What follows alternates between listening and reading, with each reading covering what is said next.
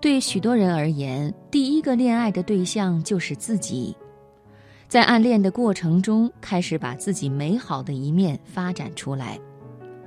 有的时候会无缘无故地站在绿荫繁花下，呆呆地看着，开始想要知道生命是什么，开始会把衣服穿得讲究一点儿，走过暗恋的人面前，希望被注意到。也就是说，当你在暗恋一个人的时候，你的生命正在转换，从中发展出完美的自我。或许先爱你自己就是生命的底色吧。我们都认真的想一想，其实我们每个人都需要用自己所爱来铺垫自己的生命底色。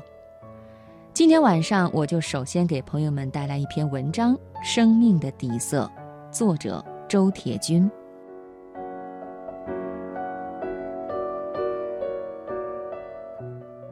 雪地冰天的南极，给科考人员造成严重威胁的不是气候恶劣、饮食短缺，而是太阳天天持续照射的极昼。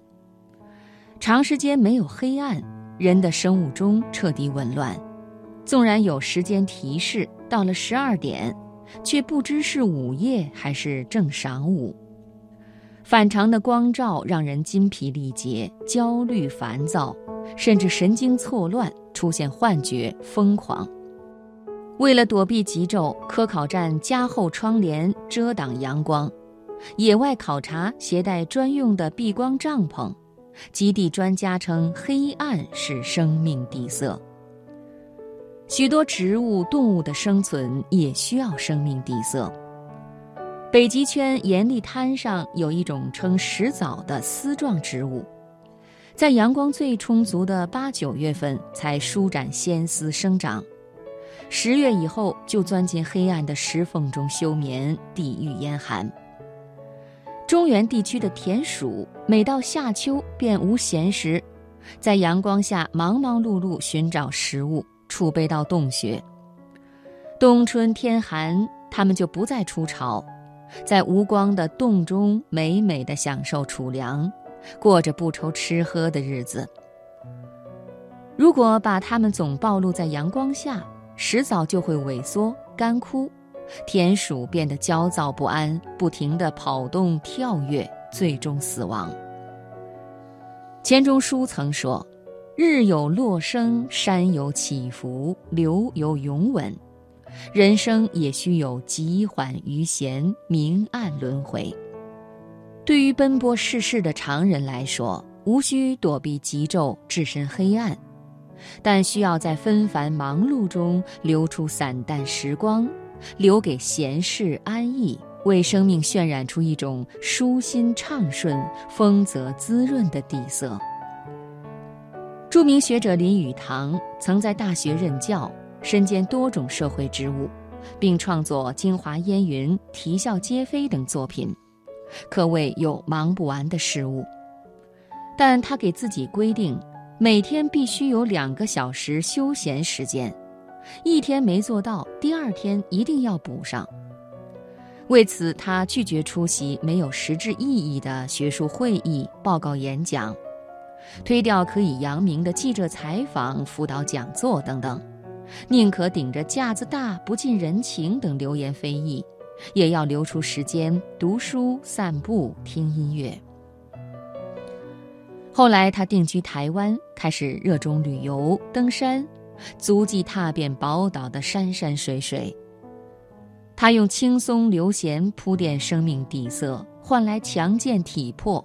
年逾古稀，爬坡越岭仍然身轻不稳。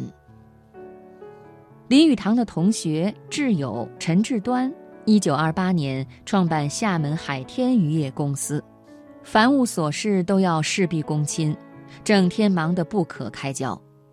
虽然不到四十岁就拥有资产数十亿，走到哪里都能引来羡慕敬佩的目光。但他却承受着常人难以想象的繁忙辛劳，有时几乎没有吃饭睡觉的时间。林语堂多次告诫他，每天腾出一点时间去散步、健身、休闲、养生吧。都被他以忙为由推脱。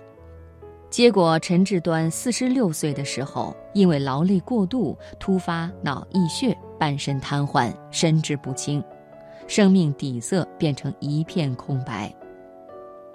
一九七五年，八十岁高龄的林语堂被选为国际笔会副会长。台湾一家报纸发表了一篇怀旧文章《林语堂与陈志端的同学情缘》，其中有评价这两位挚友的诗句。纷繁抽闲步八方，年逾古稀月平冈。缠身所悟如意命，岁上不惑卧膏肓。人来到这个世间，就注定要离去，来与去是一段时光过程。虽然无法掌控流速，却可以调节生活节奏，在纷繁中辟出一段闲适。裁截出随心所欲的一点闲暇，或躺在青青草地仰望蓝天沐浴阳光，或清茶一盏，墨月闲章，静心清梦，舍弃暂时的忙碌，得到的是生命底色的长远亮丽。